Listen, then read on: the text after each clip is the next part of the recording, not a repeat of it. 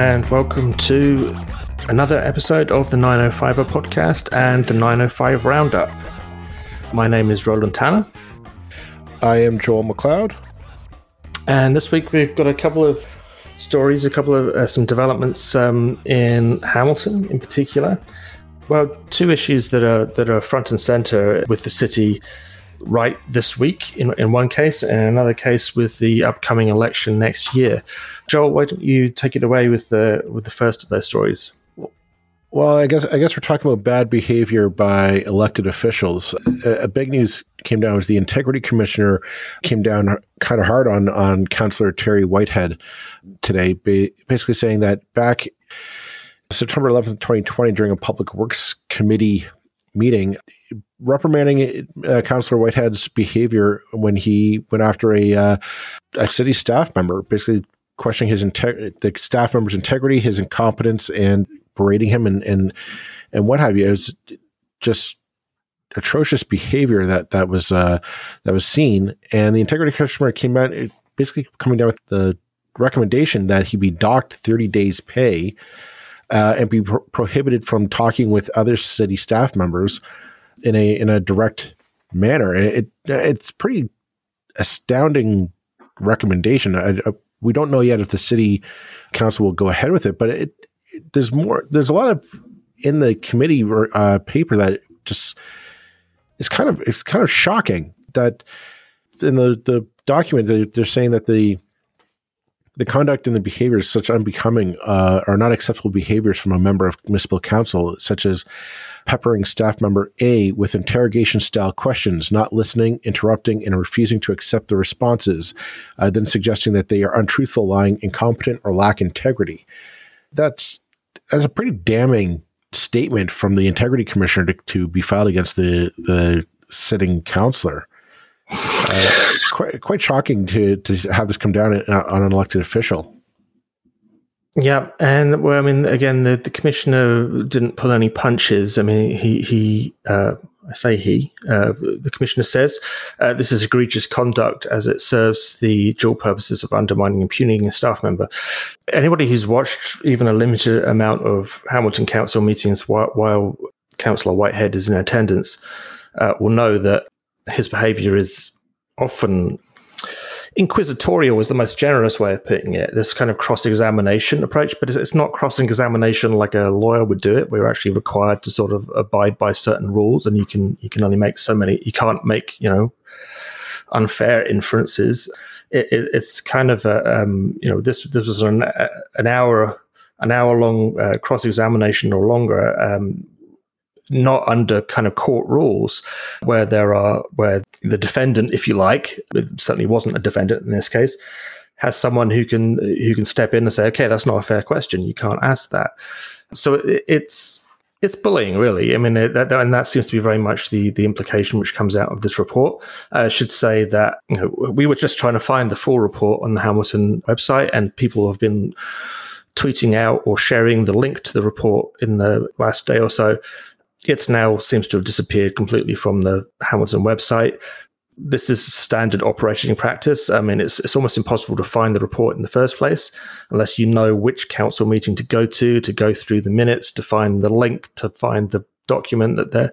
And then when the, uh, for one reason or another, that that report now isn't available. So, you know, as of this exact second, we're depending on on, on secondhand accounts of the report um, via the press. Well, What's what's interesting is part of the in the in the uh, integrity commissioner's report, they were saying that when they interviewed other councillors and and and witnesses, they quote said those we interviewed described those episodes of hostile harassing behavior as quote Terry being Terry.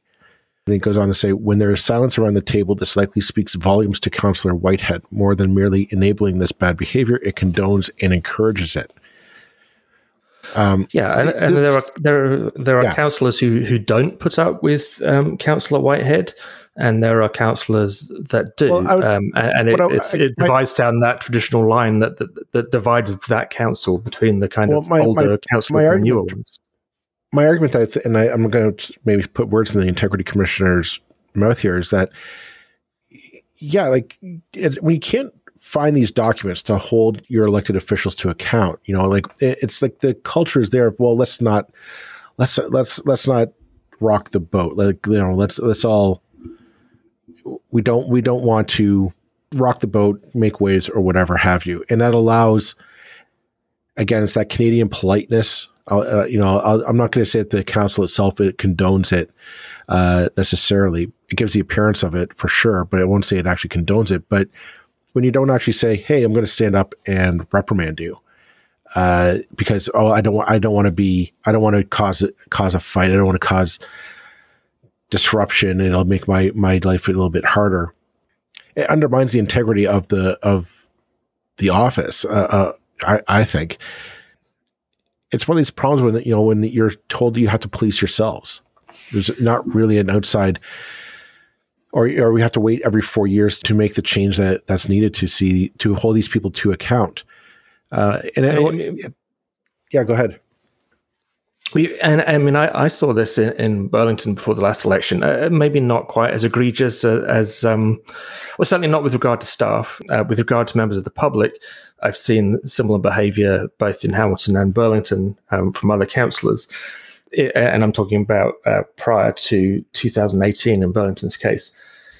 And it's certain councillors think that that's okay to bully and insult and cross examine people who, you know, and when we're talking about members of the public in particular, I mean, staff don't have to, uh, staff shouldn't be bullied any more than any other staff member by any other employer. Now, councillors don't aren't technically the employer in, in this relationship between councillors and staff. However, they're clearly superior in a, in a position of authority. So the, the commissioner ha- has said that you know there's repeated statements that that Whitehead had you know threatened people with being fired. Uh, we know that he on Twitter um, several months ago threatened uh, threatened people who had no, I'm trying to remember the details of, of the debate, but there was a tweet which was clearly threatening using the integrity, ironically, the uh, integrity commissioner to kind of right, go after right, people right. who who disagreed with council. Yeah, almost the most shocking thing is, you know, uh, uh, people can get elected who who are bad and behave badly. What's kind of most shocking is that the rest of council hasn't jumped on this like a ton of bricks and said, "No, this is this kind of behaviour is not acceptable in any well, kind of workplace." And a council well, chamber is ultimately down, a workplace. Well, that's what it comes down to: is that these the the nature of city count any city council. The idea is you police yourselves, and the problem is that it turns into like a Lord of the Lord of the Flies situation where you get councillors who aren't aren't there to do the job. Now, like when you think about it, if you if you have a city staff coming before a committee to answer questions about you know public works or or I think in this question was the uh, Aberdeen road diet. If I and I. I apologize if I got that wrong, but it, it, it's, it's something kind of mundane. It wasn't it wasn't a great big, you know, a, hu- a huge city project. Something quite mundane that they wanted. To, the idea is you come down and you ask questions the idea is you ask city staff, I have questions about, you know, the, the, how are we spending the money? Is this the best use? You know, what, what were the results? Could, you know, what, what recommendations can we take away from this? That kind of generic questions that you, you want to clarify. You want, I need, I, you know, I need more information before I can make a decision on this is the idea behind this. Clearly what Councillor Whitehead wanted was some kind of, you know, I call it like the West Wingism. Like you, you, you want that gotcha moment, right? Like, ha, I, I cornered you into this quagmire of I looped out in your own logic and and look how smart I am. And it, you're right. It comes it comes across as bullying, plain and simple. I, I was we were talking before we hit record. This mirrors another situation in the 905, that of the Halton Catholic District School Board. We actually had a very similar situation where they had a third party auditor come in, look at their operations, and that auditor reprimanded the the board trustees by basically saying, "Yeah, you're bullying staff. You're questioning their integrity, their competence, and their uh, their their capabilities of doing their jobs for no reason, with no foundation. You're basically bullying them." And it's something to be said about this. You know, these these kind of these small time councillors, small time politicians who have their own little fiefdoms, right? It's like their own tiny little pocket of power. And they think they're sitting on Mount Everest. Uh, it, it's embarrassing. It's it's it's just sad and pathetic when, when it comes down to it. And what, what's sad is that you know when the rest of the, the rest of that body doesn't stand stand up and say no no no we're we're going to hold you to account properly and right there in the in the time you know it, it undermines the integrity of the entire body politic uh, altogether. Yeah, I mean, I, I mean, uh, you know, the, and the thing that brought me into municipal politics originally, the thing that got me interested and and kind of following what actually happened, um, was this issue of of kind of councils interact with the public, and, and the longer I've looked at it, um, the more I've come to the conclusion that that you know it's not just the odd bad apple ruining the whole the whole barrel the whole barrel is rotten. Um, the apples don't really matter because the water's pouring out of the holes. mm-hmm. If I can, if I can torture that metaphor to absolute destruction, the municipal government is broken. Um, the wrong people are getting elected. People who are completely unqualified, incapable of, of doing the job properly, who are holding back you know, even moderate reform. Now, that's one thing. Okay, we have the electoral system we have, but the way everything works seems to come together to create these diabolical situations where councils are making bad decisions or not making decisions or just in Hamilton's case repeatedly bun- uh, uh, acting like a bunch of amateurs and uh, you know yeah let's hope a better election brings in better better councillors um, I don't think that's ultimately the fix because you know we saw that in Burlington. We have different councillors, and I think most of them are better councillors than we had before. However, there are still huge problems in Burlington, which are just inherent to the system of how municipalities work, um, and it's not really well, the it, councillors' fault always. Maybe, maybe it's um, not, but I mean that, that's the thing is that you know if you don't have if the majority of councillors, or as a, you know, I'll go back to my school board trustee uh, uh, analogy as or a comparison as well, I should say that you know, the majority aren't willing to stand up and say, no, you're crossed, you've crossed a line, right? And it may, maybe it's about giving the chair, the chairs more power. I, I'm I don't know. I'm not, I'm not a, you know, I'm not an expert on, on municipal law and, uh, and powers that be that, but there's, you know, it's, it's, that's the makeup. You know, maybe we, maybe do, maybe we're stuck in a situation where we, we have to wait every four years to uh, to vote the bums out, so to speak. But you know, th- those four years, it's just it's so tir- tiresome and tedious to always have to go back into this quagmire. Because here's the thing, you know, you know, it's going to happen again. This this report. These reports aren't the the wake up call like, oh, geez, I see the error of my ways. I, I my uh, my apologies. It's just it's almost like it's, you were adding gasoline to the fire. Well, I mean, according to Joey Coleman, who's tweeting pretty much as we're recording about the council meeting today, which we'll address probably next week, Councillor Whitehead's doing exactly the same thing today. I mean, he's he's not necessarily bullying a staff member, but he is he is behaving out with the established norms of council meetings. He is not following the procedure correctly. Chair of the meeting is just talking over him in an attempt to shut him up uh, rather than let him derail the, the meeting. So, you know, nothing's changed. This is what goes on every meeting where Councillor Whitehead is present. He hasn't been present for several mo- uh, months because of uh, illness. He's just returned. Um, and he's not alone. Let's remember. I mean, we were talking about Councillor Merulla the other uh, few months ago, and the incident with the gym. Uh, and, and there are several councillors who have not covered themselves with glory, let's put it that way, uh, during this term uh, in terms of their, their general behaviour. It's and and I think uh, it is. I mean, like to extent, being a councillor is a job that only morons want because it's a job about posturing. It's all. It's all it's all um, responsibility with no power, if you like. It's like the reverse of that uh, uh of the kind of cliche because you can talk and you can posture and you can say stuff, but your actual power is very, very limited and becoming more it's limited all, all the time. It's all performative. It's all performative. Yeah. You you get a you get a microphone. You're able to make your big grand gestures. I'm going to make my big speech, and I can act the the aggrieved party. You know, oh, they're they're trying to shut me up. I'm trying to tell it like it is. I'm I'm I'm trying to you know the the the levers of power accountable to the taxpayer and all all that bullshit because you don't have any power to actually do it. You don't. We've we've talked about this before. And we've we talked about. It, uh, yeah, I mean, our, our weak mayor system is is a. It's yeah. not just a weak mayor system; it's a weak council system, which uh, encourages posturing nobodies to kind of run for the job. and that's and, that's and, and it also encourages, yeah, and and I think it also encourages you know, and, and people could fairly suggest that I'm, you know, this is sour grapes coming from me, and maybe it is. But you know, I, I, do think there are good candidates who maybe run once, see what the job's actually like, and think, oh, damn that, I'm glad I didn't get that job, and then go and do something else.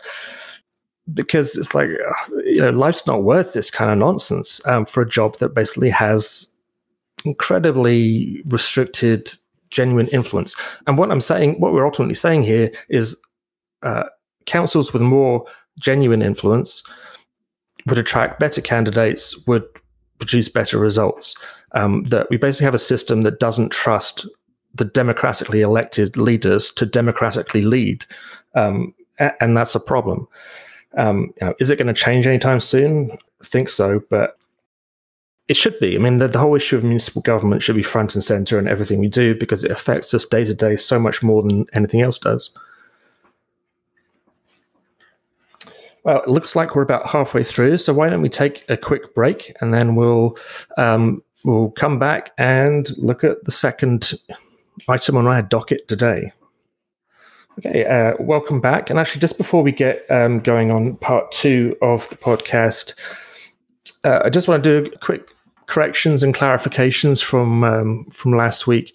Uh, received an email saying that we got a couple of facts wrong. I mean, yeah, sure, whatever. Um, so, uh, in terms of the Burlington Burlington's official plan being officially adopted, it isn't officially officially adopted yet. Um, I believe it has been adopted at the region. It hasn't been uh, uh, entirely.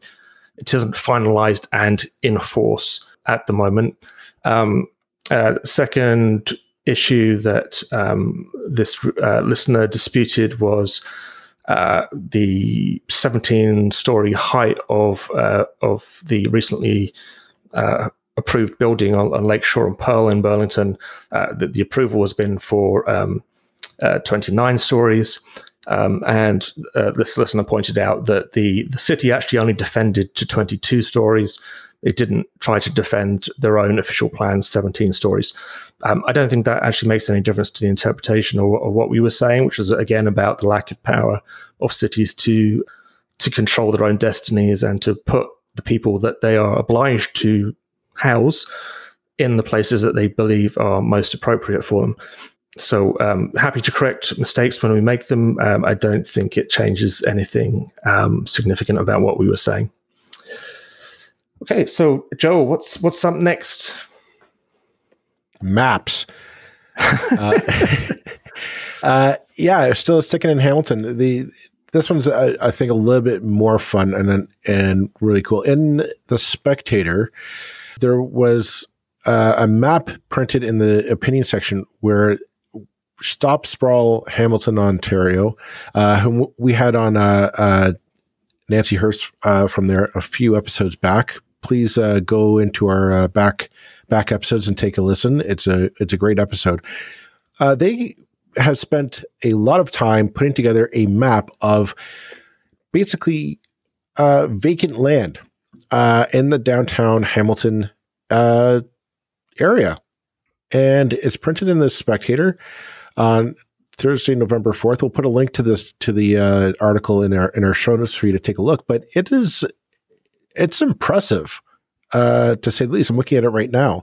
It's like a uh, just the, the amount of unused or or tenable land that can be repurposed into housing, into commercial use, uh, w- whatever have you. Um, what, what yeah. do you think, uh, Roland?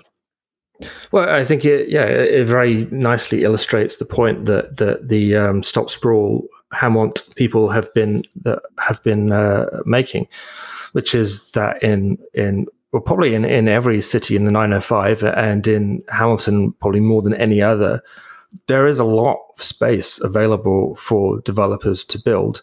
Um, housing that would more than house all the people that need to be housed, um, mm-hmm. uh, and not just you know, and not just you know, th- there's something of a a, um, a, a, a myth about the kind of numbers that cities have to take and or it's not a myth. It's, a, it's just people always dispute. Well, the city has to take this many, but that's only a lower minimum number. There's no upper limit on that. So, um, but Hamilton has plenty of space to more than um, meet the uh, requirements that it has to meet to house people. Um, my goodness, you could fit an awful lot of affordable housing in there if you wanted to.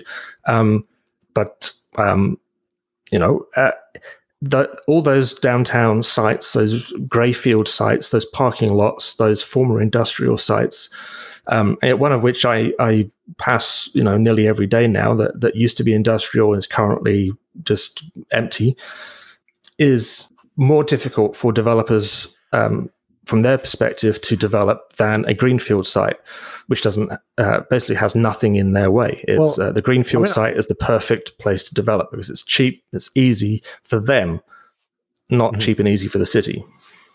Well, here's the thing. I mean, you look at the the website, and it is amazing just the amount like it's it's almost criminal the fact that how much of it is underdeveloped or just not developed at at all.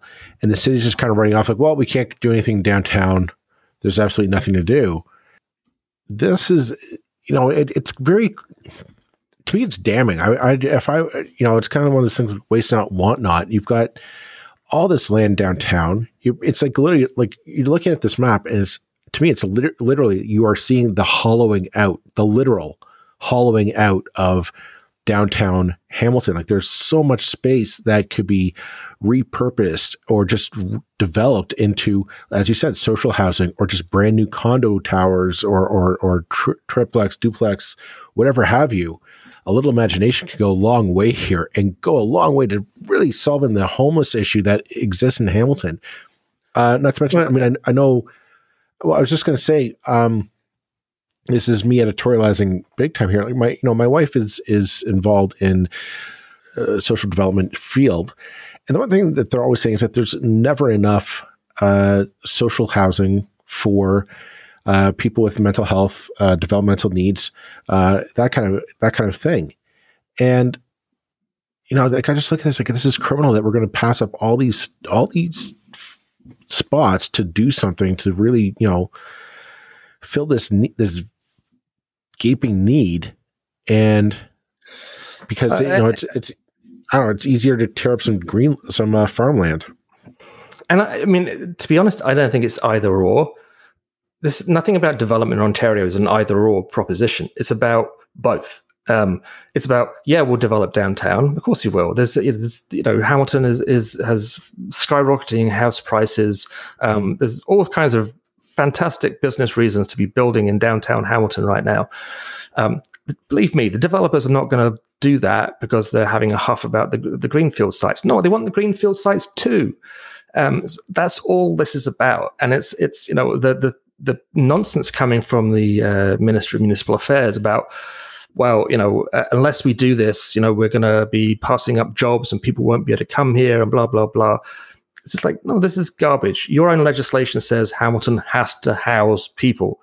Mm-hmm. There's no ifs, buts, maybes. It has the places. It has the it has the market. I mean, above all, right now to to uh, attract uh, developers. Um, uh, yeah, it's not an either or. It's a this and this, please. Um, and that's just uh, the beginning and end of, of, of, really what this provincial government has been around since the minute got into government. Well, I uh, just, just, wonder. I mm. just look at this again. I'm going back to this map, and I, I look and I say, like, the, I see such opportunity here, such opportunity to really kind of develop Hamilton into a 21st century um, city. You know, like they're talking with the recent LRT uh, debate slash fiasco.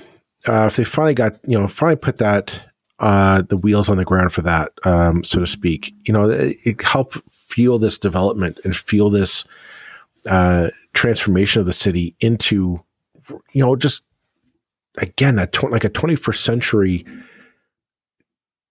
uh, model. I, you know, I'm, I'm, looking at like think of like the better house, better uh, housing construction, not just housing, but you could add in public Wi-Fi. You add in um, more public space included with that. You, you, could really do. You could you know you could really really do something special, and something really world defining, something that people around the world say, "Hey, what did Hamilton do?"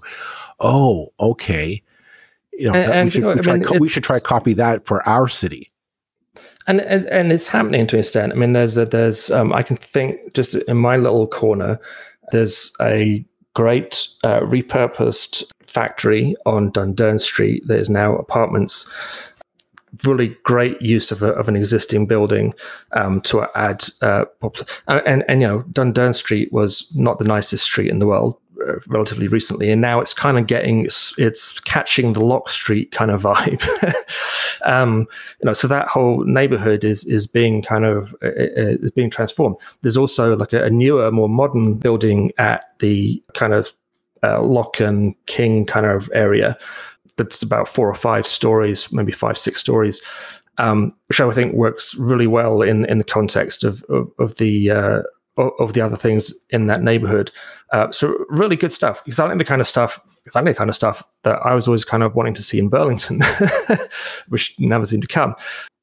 So it is there, but it's it's not coming at huge speed yet. And if you look at the, all those little yellow dots on that map, actually you can see the route of the of the LRT is one of the areas where there are the most sites that are just empty in huge big chunks, which are basically parking lots in downtown Hamilton, just waiting for people to do good things with. And, and you know, there are some pretty big applications in right now for high rises and mid rises and the rest of it. Um, uh, also down by the harbour, and so these these things are coming, but what isn't coming is, is sufficient um, affordable housing. You know, the, the ones that I just mentioned, I think they're good developments.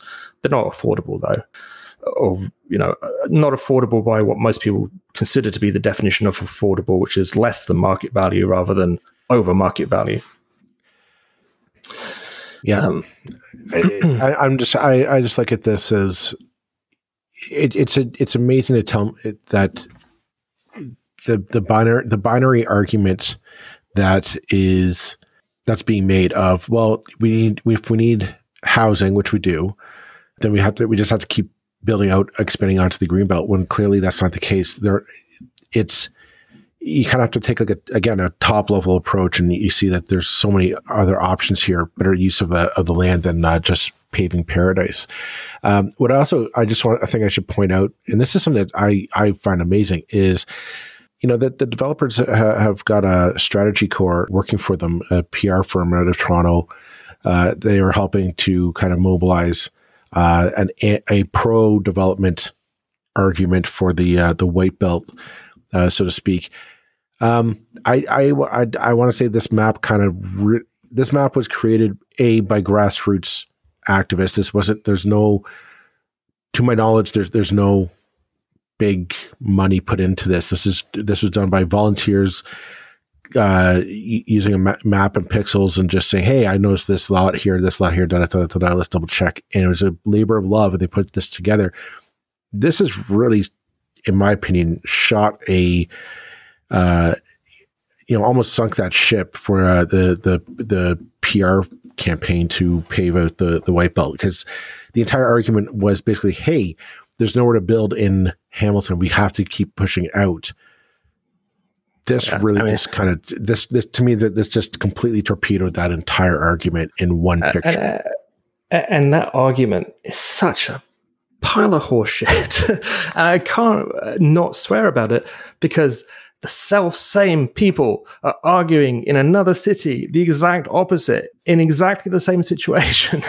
and they say, well, we can't go out, so we need to go up. And, and you know, there, there's there's no city in Ontario, there's probably no city in Canada which doesn't have stacks and stacks of underutilized land in its downtown, uh, mm-hmm. usually because of ground level parking, which is the cancer on our downtowns for the last 50 years or more. Um, it's waiting there to be developed. Um, and it will be developed because, again, developers aren't idiots. They'll develop everywhere. It's not a matter of if it's coming in this place, it's a matter of they want more. Uh, and it, it, it's, you know, we all agree that we need more housing. Uh, the only question we ever have is what kind of housing? Um, is it going to be the kind of the stuff that will bring the most profits to developers, which obviously they want to build? And that's fair enough. We understand they're in it for the money. That's fine. Or is it going to be, um, are we going to control the market in such a way that we get the housing that we need, which is vastly more affordable housing, vastly more um, housing aimed at uh, mm-hmm. young uh, families. Um, uh, and is it going to be placed in the locations which make most sense for a future where you know we, have got um, the the the big conference in Scotland at the moment predicting you know catastrophic uh, heat rises and, and uh, uh, climate change problems over the next 50 years. You know, if they're right, we don't want to be sprawling and building for things that depend on cars, even electric cars. We need um, we need to use energy.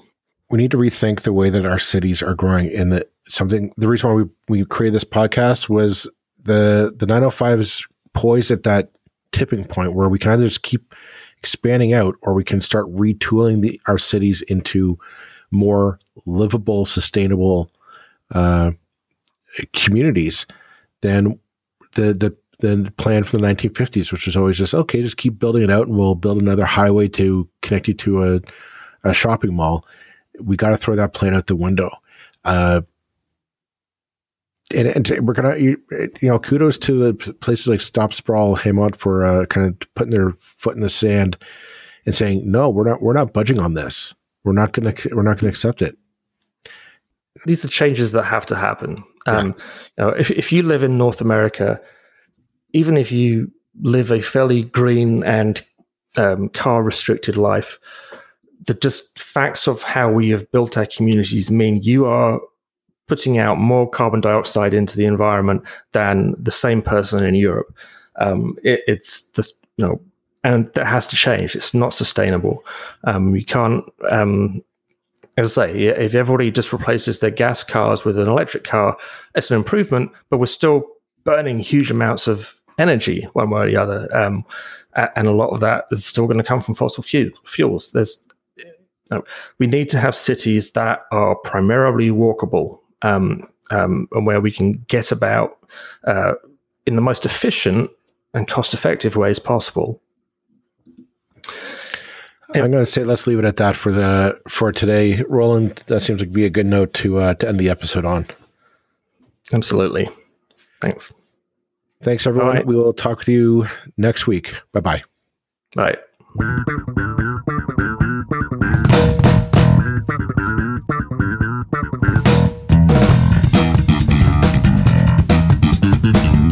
That's it for this episode of the 905er. Thank you for listening. As always, you can send us your feedback, thoughts, and concerns or ideas for future episodes to our email, info at 905er.ca. We'd love to hear from you.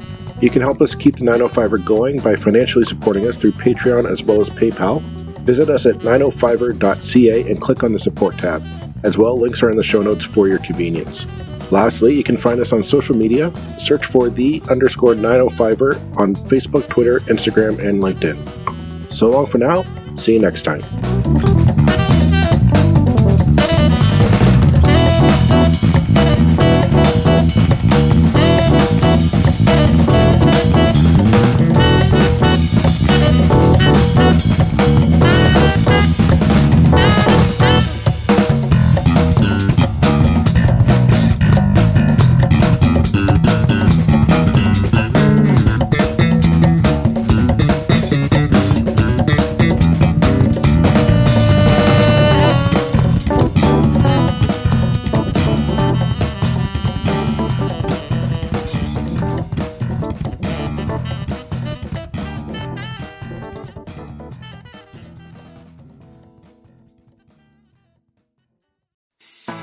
I'm Matt Cundill, host of the Sound Off Podcast, the show about podcast and broadcast.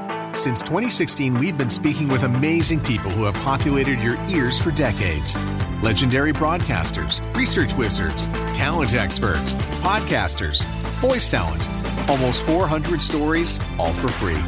Subscribe or follow the Sound Off Podcast on Apple Podcasts, Spotify, Amazon Music, or at soundoffpodcast.com.